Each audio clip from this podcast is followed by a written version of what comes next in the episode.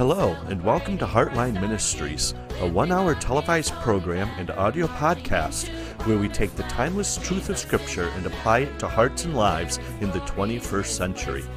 Join Pastor Harold Noyes of Community Christian Church in Athens, Vermont, and Pastor Timothy Golden of Life on Main in Charlestown, New Hampshire, as they bring the light and life of God's Word to current situations and experiences. Now, here are your hosts, Pastor Harold Noyes and Timothy Golden. We have started a study, Tim, on the book of Esther. and last week we discovered that the king now had a year long feast, partying time. They really knew how to party back then, I guess. And he brought in a lot of kings, a lot of princes, a lot of royalty, both men and women. And he was trying to establish with them support for him to go and to invade what is it, Rome, right? Mm-hmm. So he wanted to get their support, wanted to get their okay for doing that, and he best way to do that is show them how much money he had, how much wealth he had, how much, you know, glitter and everything else, mm-hmm. and and we do that. So in reading, I'm finding that from chapter one through cha- to chapter two, at least from what I've read, is that there's about a four year span. Hmm. Because now he's gone on his campaign. Yep. And he lost badly. Mm-hmm. All right, so he was really humiliated. And that's where we now pick up the account in chapter 2. Mm-hmm. Um, as you noted uh, when we were talking about this, he probably the king probably was not in a very good mood. you know, and I think you noted that probably he had some anger issues. Yep. You know, I mean, we know that to be true just by the way in which he treated Vasti, for example, mm-hmm. um, for doing for saying no when he wanted her to come and present herself before all royalty. Yep. And um, I think he he acted in haste. Mm-hmm. Um, though some would certainly qualify him, saying, well, he had every right to. She had no right to deny him. She had no right to not to do it. But of course, we also noted that she was caring for all the other queens and princesses and mm-hmm. women, and she was taking care of them. So she may have been mm-hmm. overworked and overtired. Besides, and what you know, we know how things go when we get that way. So yeah. I don't know. It's a you know it's a question for me. It is, and then as you had mentioned that now we've had four years that have pretty much come and gone, and it's only in the very beginning of this chapter that says that when the wrath of the king had subsided. Right. You know, in regard specifically to Vashti. Yep. You know, so it took four years. I talk about holding a grudge. Right.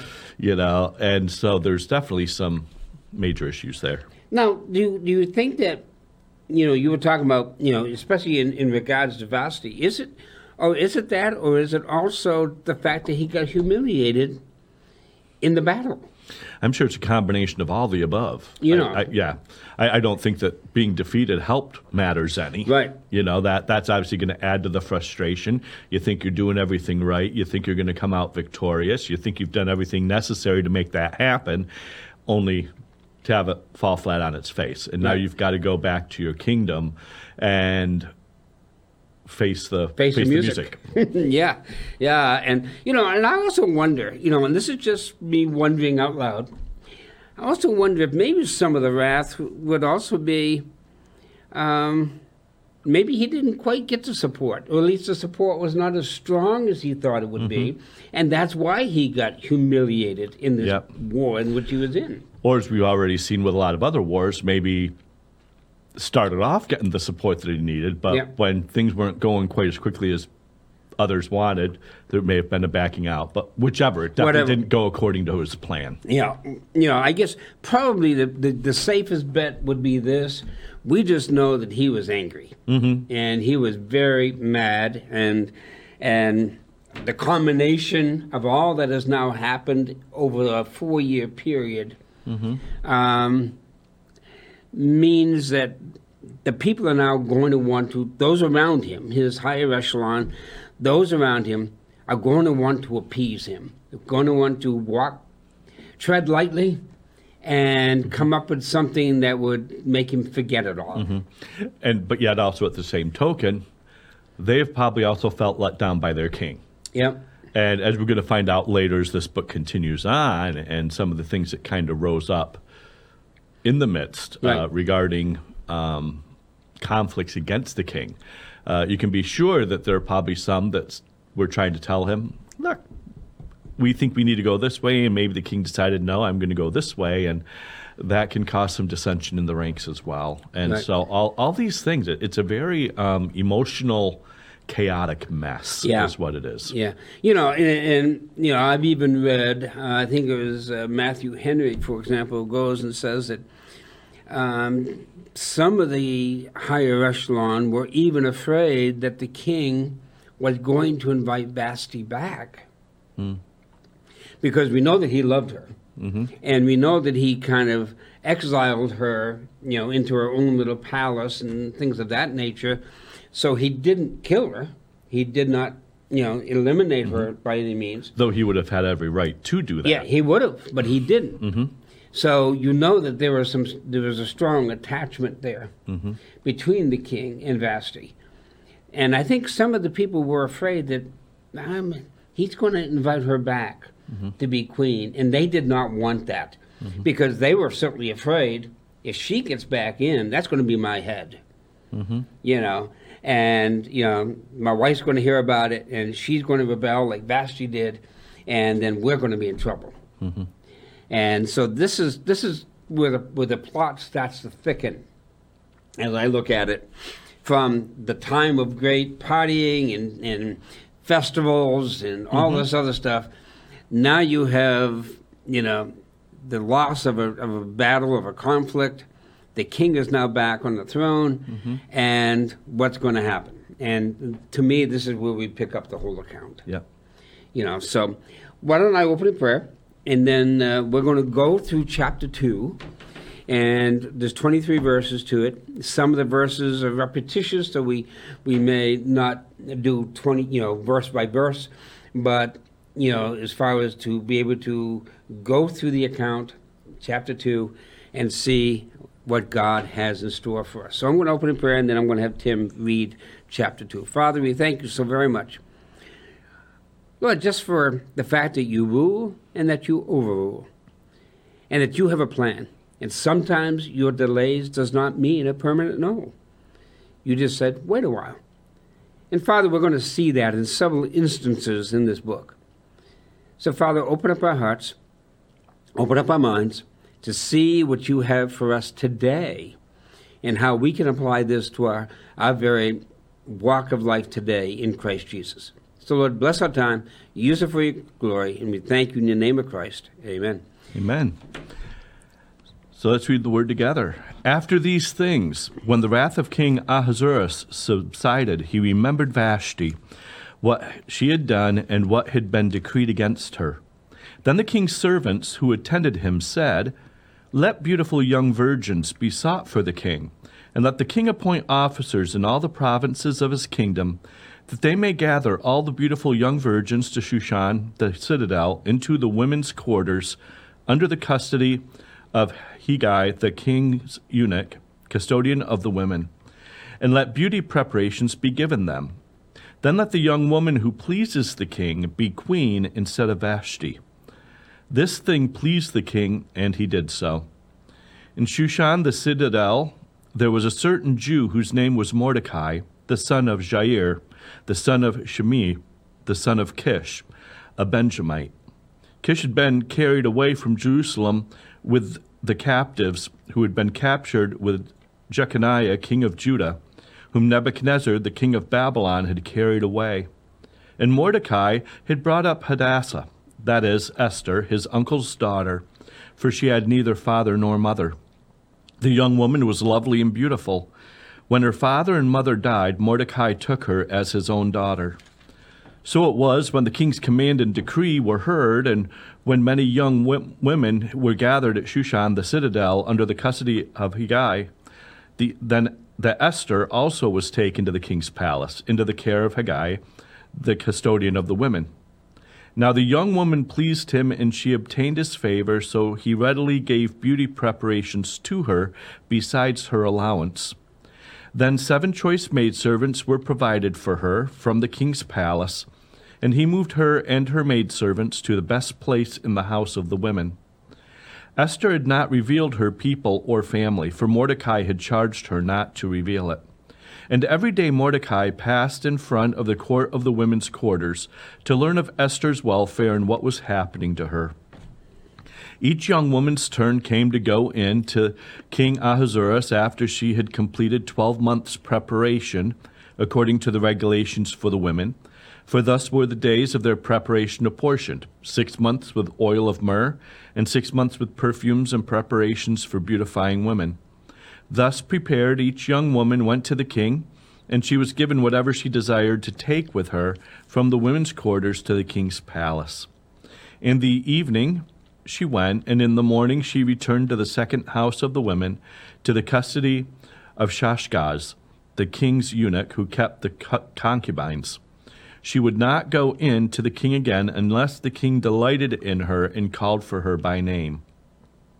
Now, when the turn came for Esther, the daughter of Abihail, the uncle of Mordecai, who had taken her as his daughter, to go in to the king, she requested nothing but what Hegai, the king's eunuch, the custodian of the women, advised. And Esther obtained favor in the sight of all who saw her. So Esther was taken to King Ahasuerus into the, his royal palace in the tenth month, which is the month of Tebeth, in the seventh year of his reign. The king loved Esther more than all the other women, and she obtained grace and favor in his sight more than all the virgins. So he set the royal crown upon her head and made her queen instead of Vashti. Then the king made a great feast, the feast of Esther, for all his officials and servants, and he proclaimed a holiday in the provinces and gave gifts according to the generosity of a king. When virgins were gathered together a second time, Mordecai sat within the king's gate. Now Esther had not revealed her family and her people, just as Mordecai had charged her, for Esther obeyed the command of Mordecai as when she was brought up by him. In those days, while Mordecai sat within the king's gate, two of the king's eunuchs, Bigthan and Teresh, doorkeepers, became furious and sought to lay hands on King Ahasuerus. So the matter became known to Mordecai, who told Queen Esther, and Esther informed the king in Mordecai's name. And when an inquiry, inquiry was made into the matter, it was confirmed, and both were hanged on the gallows, and it was written in the book of the Chronicles in the presence of the king. Wow. So a lot is happening now here in chapter 2. You know, and once again, we'd said that, you know, the king had just gotten off a bad war. Mm-hmm. He'd come back, and his people apparently had decided, okay, we got to do something to satisfy the king. So we're going to have another. Well, I wouldn't call it a party, I guess, like the feasting mm-hmm. in chapter one, but it was a year-long search now for the queen, and all the governors and kings and everybody rounded up all the young virgins mm-hmm. and brought them to the castle, or had them come to the castle yep. or to the palace.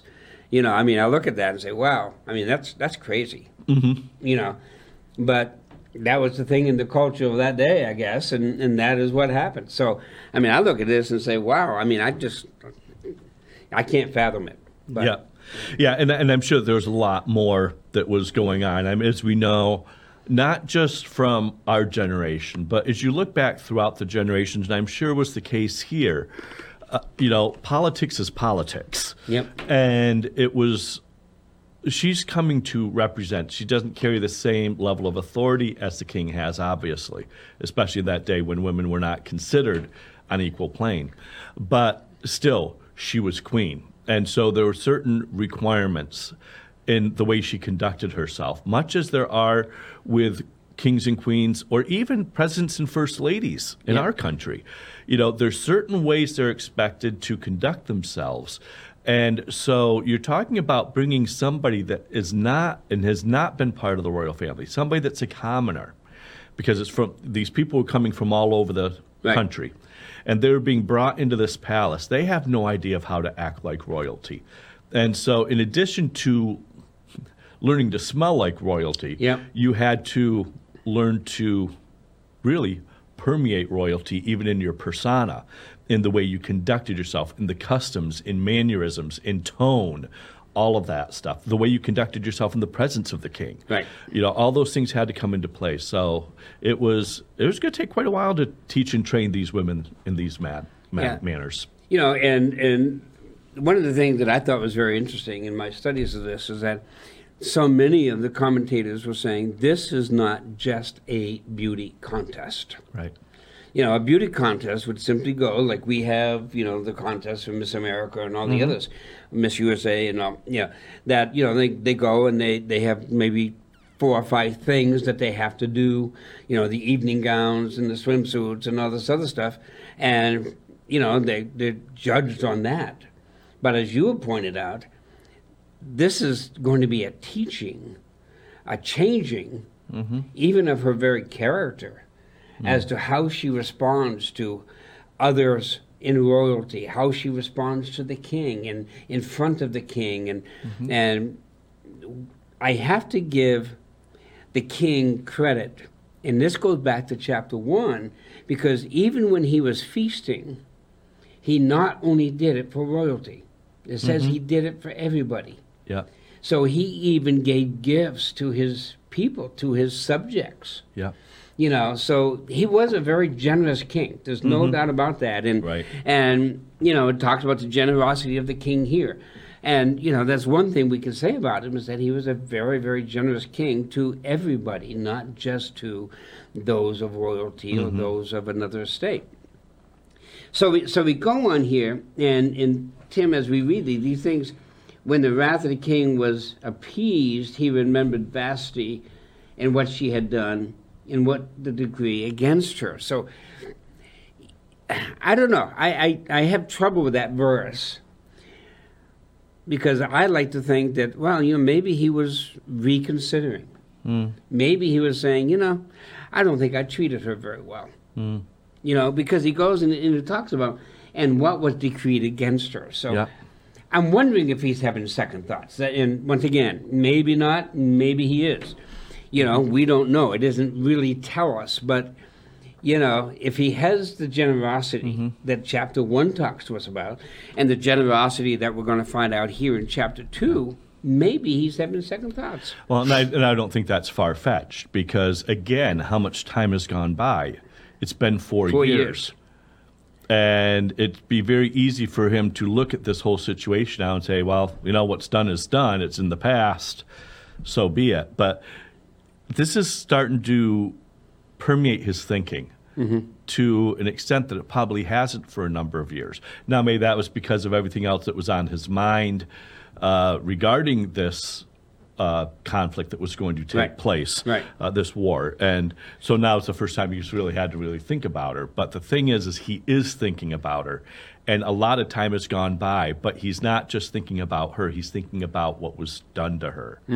And the fact that they're pointing this out tells me in that is some level of thinking were we right were we not right was it did the punishment fit the crime? Right, you know yeah. and this sort of thing. And and so whether or not he would have taken her back we don't know. But like you said we are we are really getting a picture i think here of the kind of care that he still did have in his heart for her that four years later he would even be giving this the time of day. Yeah, and I, matter of fact, I even think Tim, if we go back into verse one, just simply with the three words, he remembered mm-hmm. Vasti. To me, that means there's more than just a fleeting thought. yeah When- yeah, and we need to, to see this because this whole contest in chapter 2 is not just a beauty contest. mm-hmm. This is going to be a contest of who pleases the king best. Okay, that's what it's going to be about. Yeah. Whether it be in the bedroom or whether it be how she responds to royalty, whether it be how well she learns how to conduct herself. You know, there's there's many facets of this. yeah And he's going back to Vasti and thinking, goodness, you know, she was the perfect queen. mm-hmm. You know, she she pleased me well. She knew how to treat the others in royalty. She knew how to come before me, you know, so far better than all the other women. You know, so he, that's what I see in those three words. He remembered Vashti. Mm-hmm. And it's not even just this is something going on in his own mind. Because again, let's look at context. Four years. Yep. He is now all of a sudden remembering her. He's putting thought into this. Oh, all of a sudden, also, these four years later, apparently hasn't been a topic of discussion for four years. Yep. But all of a sudden, isn't it interesting that at the time that he's remembering, his closest attendants make a recommendation let virgins be brought. So you know this isn't just remembering here. He's verbalizing this. Yeah.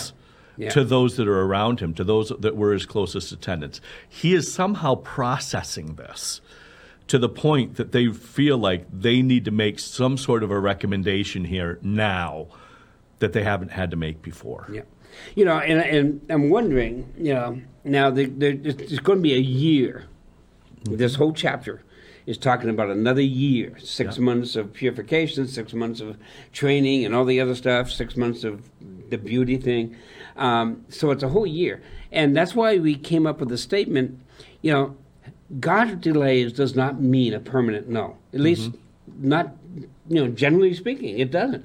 It means that okay, not yet. My time is not ready yet, but there will be a time. Mm-hmm you know and it's just like uh, maybe some things that some people you know that the folks that are watching some things they've been praying about but god hasn't seemed doesn't seem to have yep. answered yet and god doesn't seem to have really mm. taken care of that problem or that situation yep. don't take it as a permanent no i think what mm-hmm. we need to do is we need to sit back and say okay everything happens in his perfect timing mm-hmm. and we're going to see that in this yeah God's perfect timing. And, and to me, that is so very important for us as Christians today to remember that, mm-hmm. you know, and not get angry with God because He didn't do it when I wanted it, mm-hmm. you know. And so much we have that mentality. Yeah. God, I want it, and I want it now. And, you know, and God's going to stand back and say, no, I'll do it. You know, I can take care of this when I want to take care of this. Mm-hmm.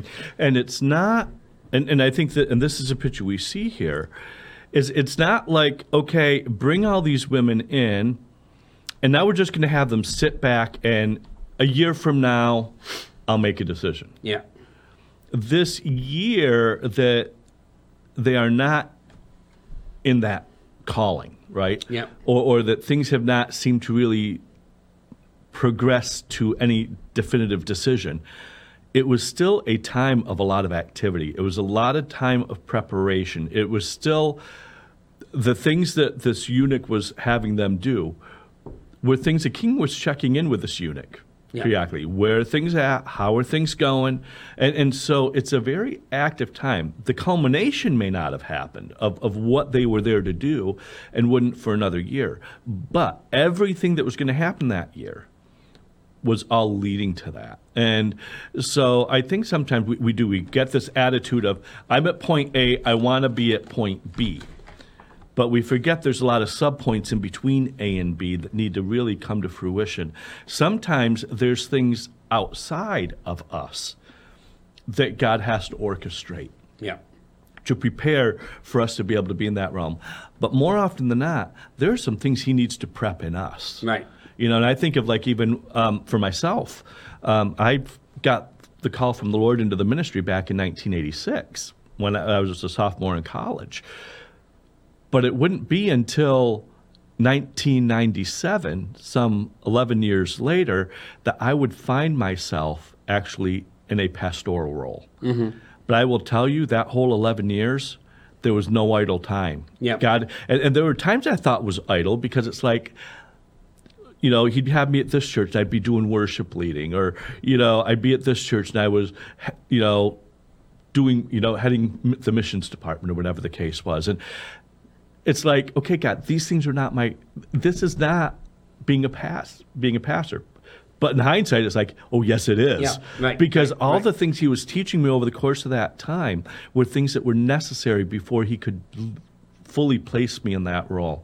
But he wanted to take me through not just 12 months, but 11 years of preparation right. yep. before he could say, okay, now you're ready.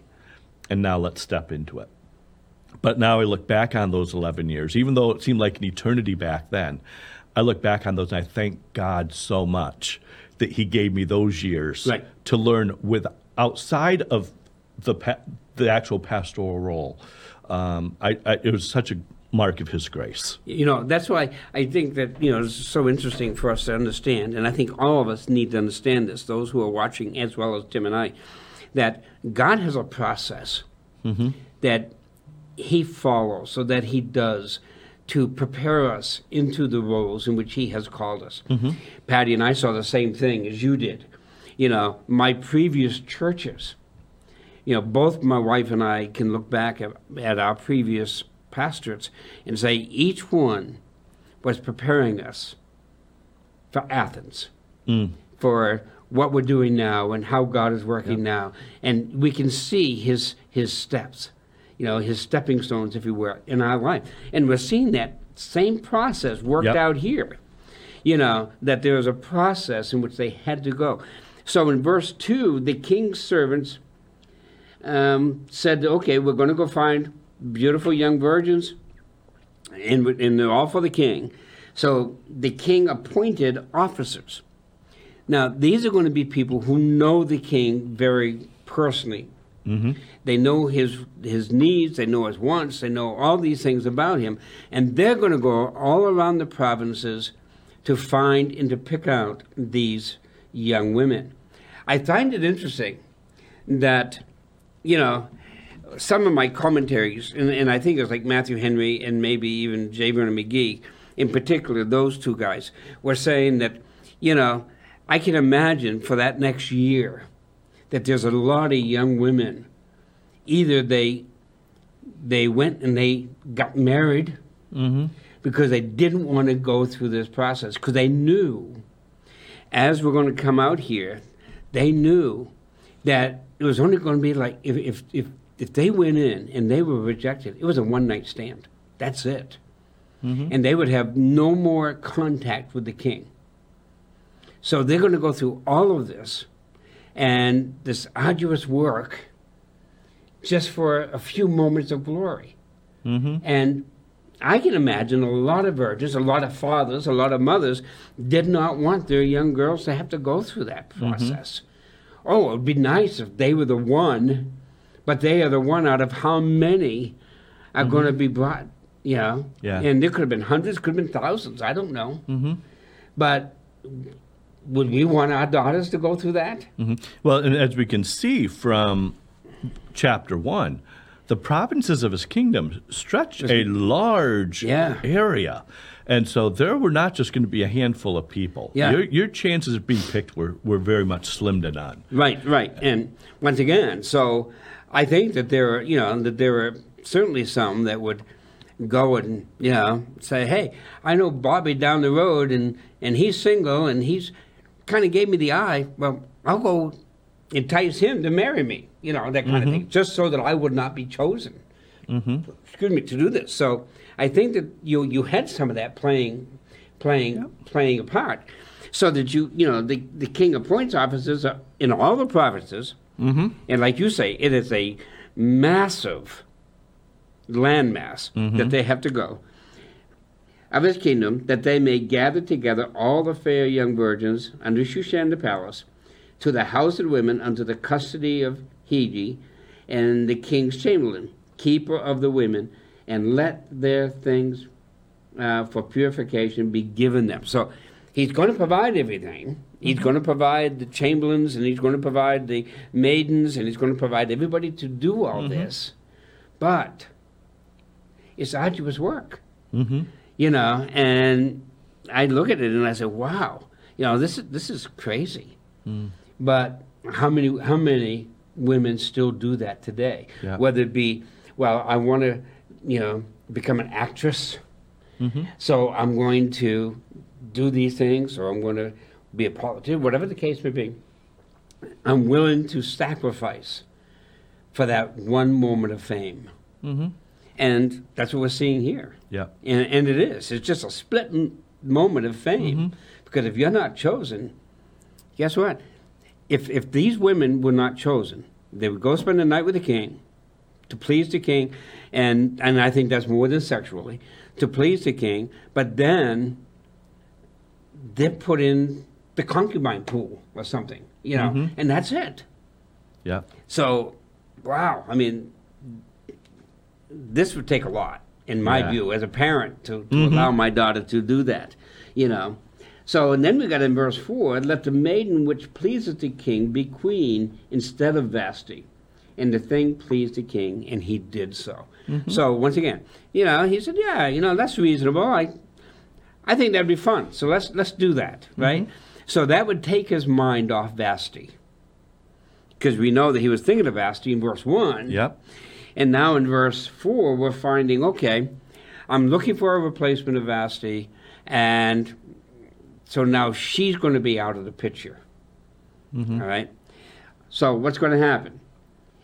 In Shushan the palace, there were a certain Jew whose name was Mordecai, the son of Jair, and so forth. And you go down through, and, and I think it's really, really interesting that they really pointed out here's a Jew. Mm-hmm. Now, what's he going to tell Esther? Do not reveal who you are. Okay? Why? Why would that be? Well, number one, she was just a Jew. You Yeah. know, they, they, they were less than. Yep. Yeah, and, and that's the thing is, wait a minute, you wouldn't be considered Mm-hmm. If he knew the culture you're coming out of. That's right. Even with your beauty and even with your flair and everything else, you would not be considered. So don't say a word Mm-hmm. because we are not a respected people. Right. All right? So, but it's interesting that now you have the uncle who's coming, and apparently he found favor with the king because we're going to see through this whole chapter that he moves up very quickly in the ranks. Mm-hmm. You know, and and he's very well thought of by seemingly everybody. So he's moving up in the ranks. So he goes and says, okay, who had been carried away, verse 6, from Jerusalem, and that to me I find it very interesting. Mm-hmm. So if he's carried away from Jerusalem, what do you think he's going to be? Yep. But they didn't give that any thought, I guess. All right, who had been carried away from Jerusalem with the captivity, that had been carried away. So, so wouldn't this make him a slave? Mm-hmm. Because he was carried away under captivity, Right. right?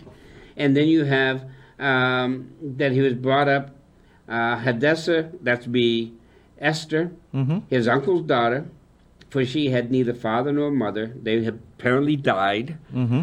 All right, maybe they died in the taking of the captives. Mm-hmm. You know, once again, this is speculation. We don't know what killed Right. them, but I suspect it may have been during that Inquisition or whatever that that had happened. So she lost her parents. She was beautiful. She was fair. She was all that anybody would want, apparently. And whom Mordecai, when her father and mother were dead, took her for his own daughter. So he, you know, basically he adopted her Mm-hmm. you know, as as we would look at, and Yep. he treated her as his own. I find here interesting that probably there were no there was no other children, Mm. and it does not say anything about his wife. Nope. So maybe he was even a single guy bringing up now this young girl. Yeah. All right. Once again, we don't know. It does not say. So it comes to pass, verse 8 Mm-hmm. when the king's commandment and his decrees were heard, and when many maidens were gathered together. Now it says many, it does not tell us, will it be hundreds of thousands? We have no idea. They go to the palace, to the custody of Hega, and Esther was brought unto the king's house to the custody keeper of the women. So here she is. She's there, she's beautiful. Nobody makes inquiring at all. What religion are you? What nationality are you? Mm-hmm. Anything. Which right there shows God's favor. Yeah. That that wouldn't even be mentioned because again, if you think if you're talking about choosing, you know, not only with Esther, but even with Mordecai, as said, stepping up in the ranks, Right. you're going to have somebody in those roles. They'd want to know those things, Yeah. and so that that's a huge oversight to be considered just an oversight.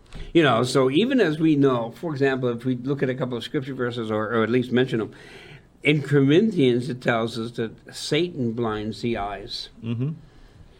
of people. But I'm seeing here that God can also blind the eyes of people. Yep.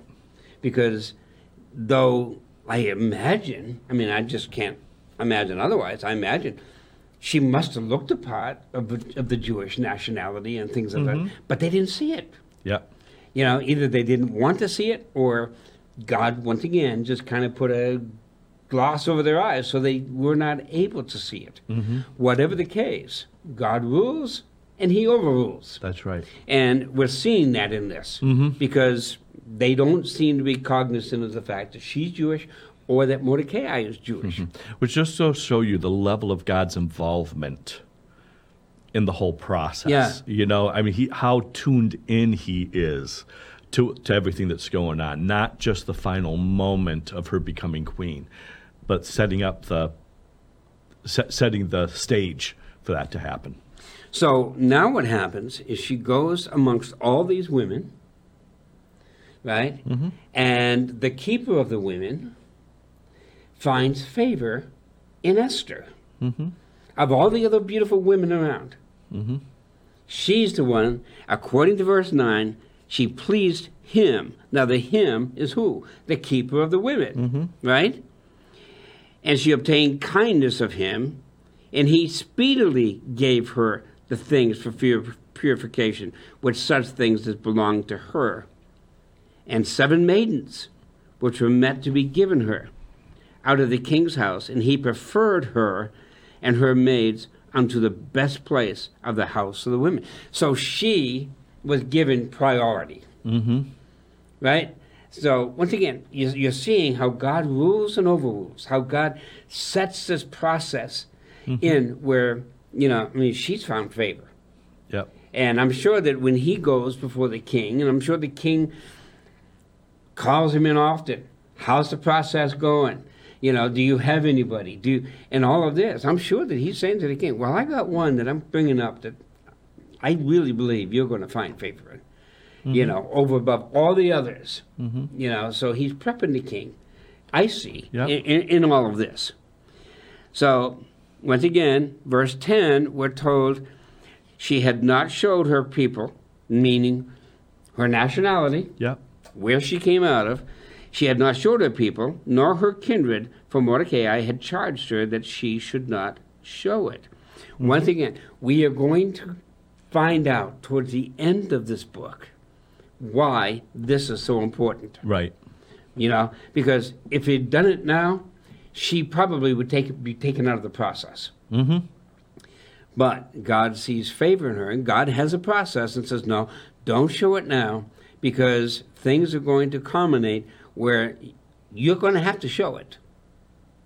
Mm-hmm. But that's going to come later on in this, this account, Yep. in this wonderful story.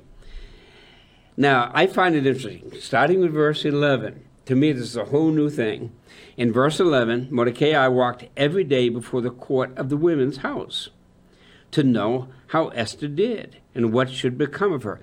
You see him now coming up in the ranks because not everybody would be able to walk close to the women's house and Yep. be able to inquire, how's Esther doing? You know, how's she doing? You know, what's happening? What's the process?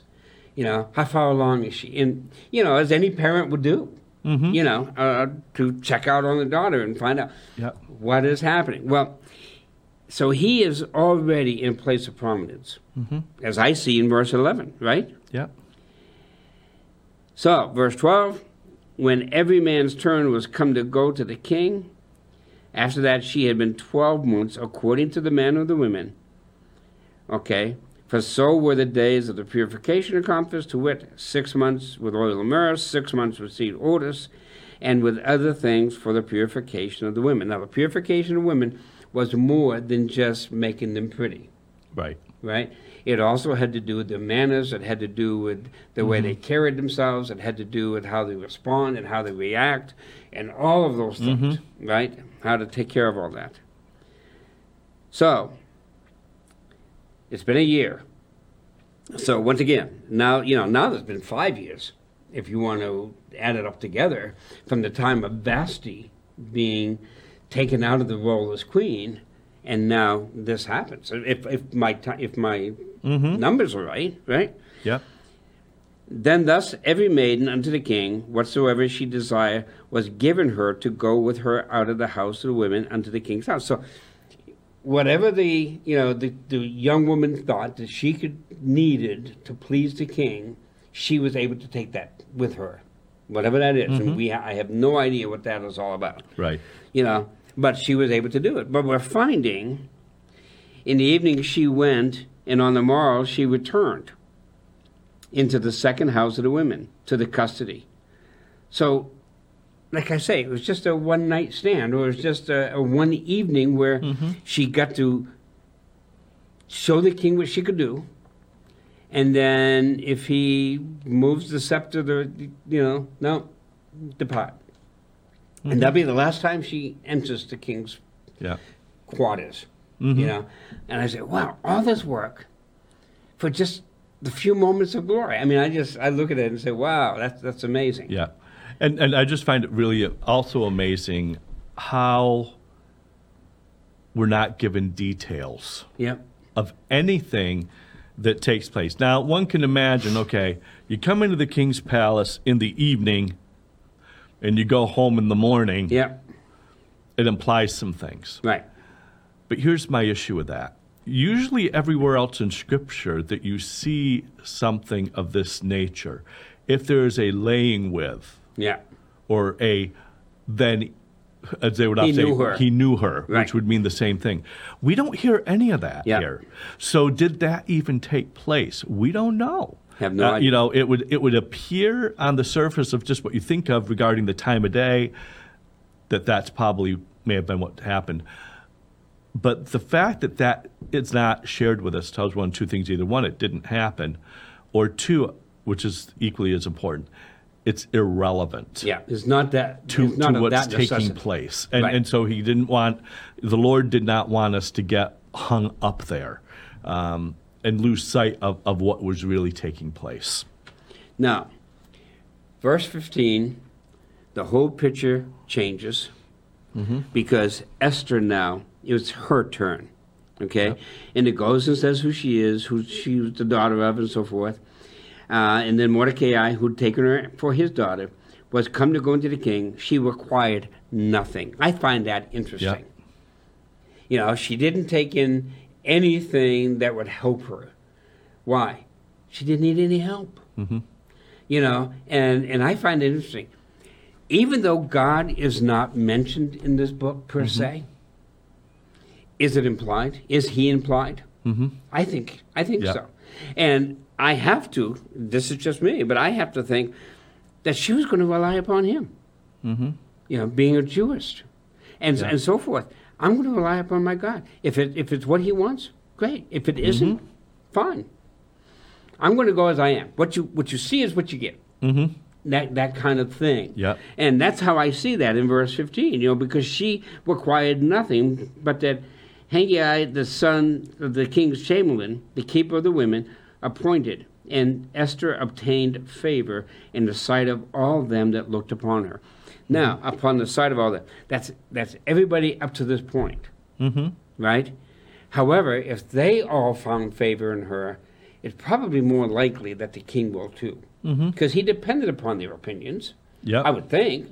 Well, we see that throughout chapter one and even thus far Yeah. into chapter two.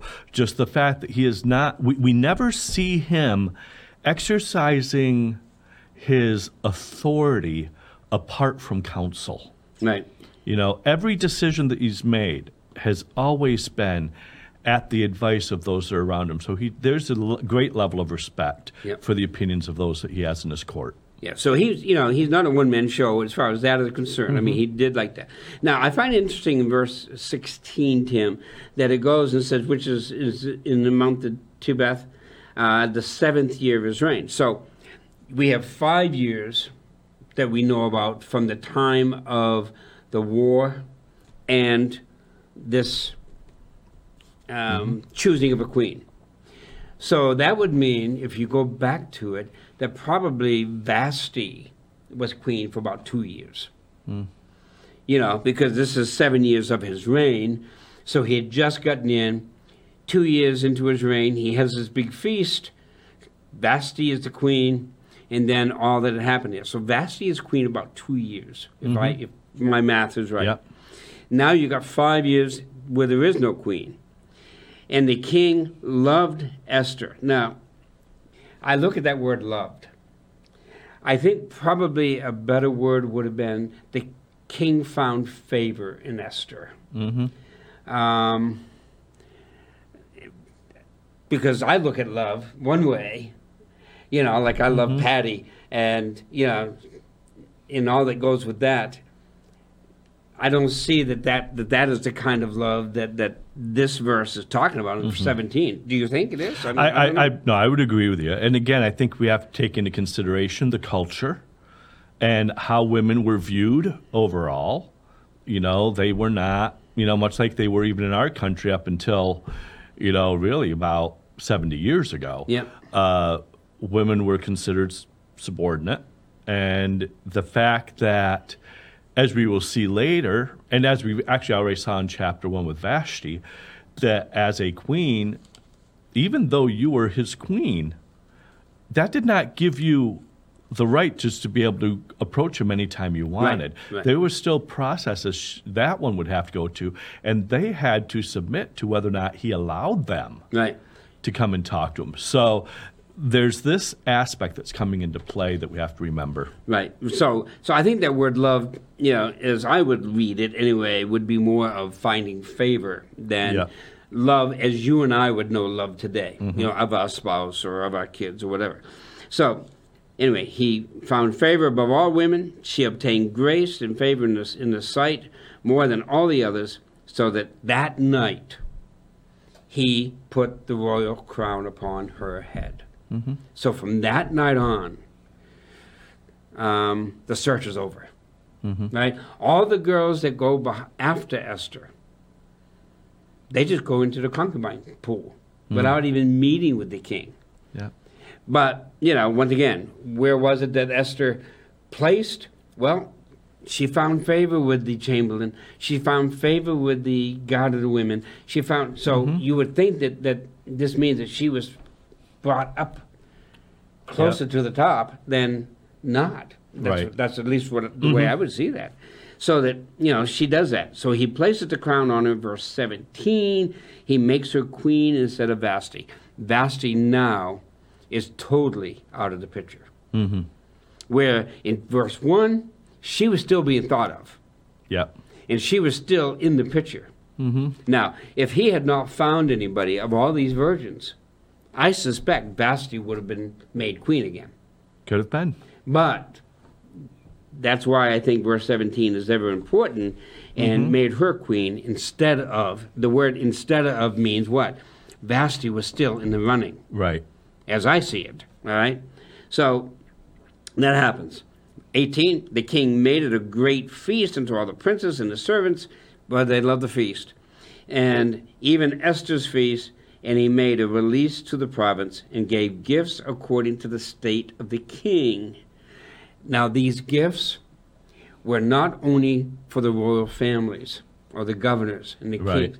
This is for everybody, mm-hmm. even even the subordinates, even the the peasants got some gifts. And and once again, this just shows the great generosity of this king. You know, so he does that.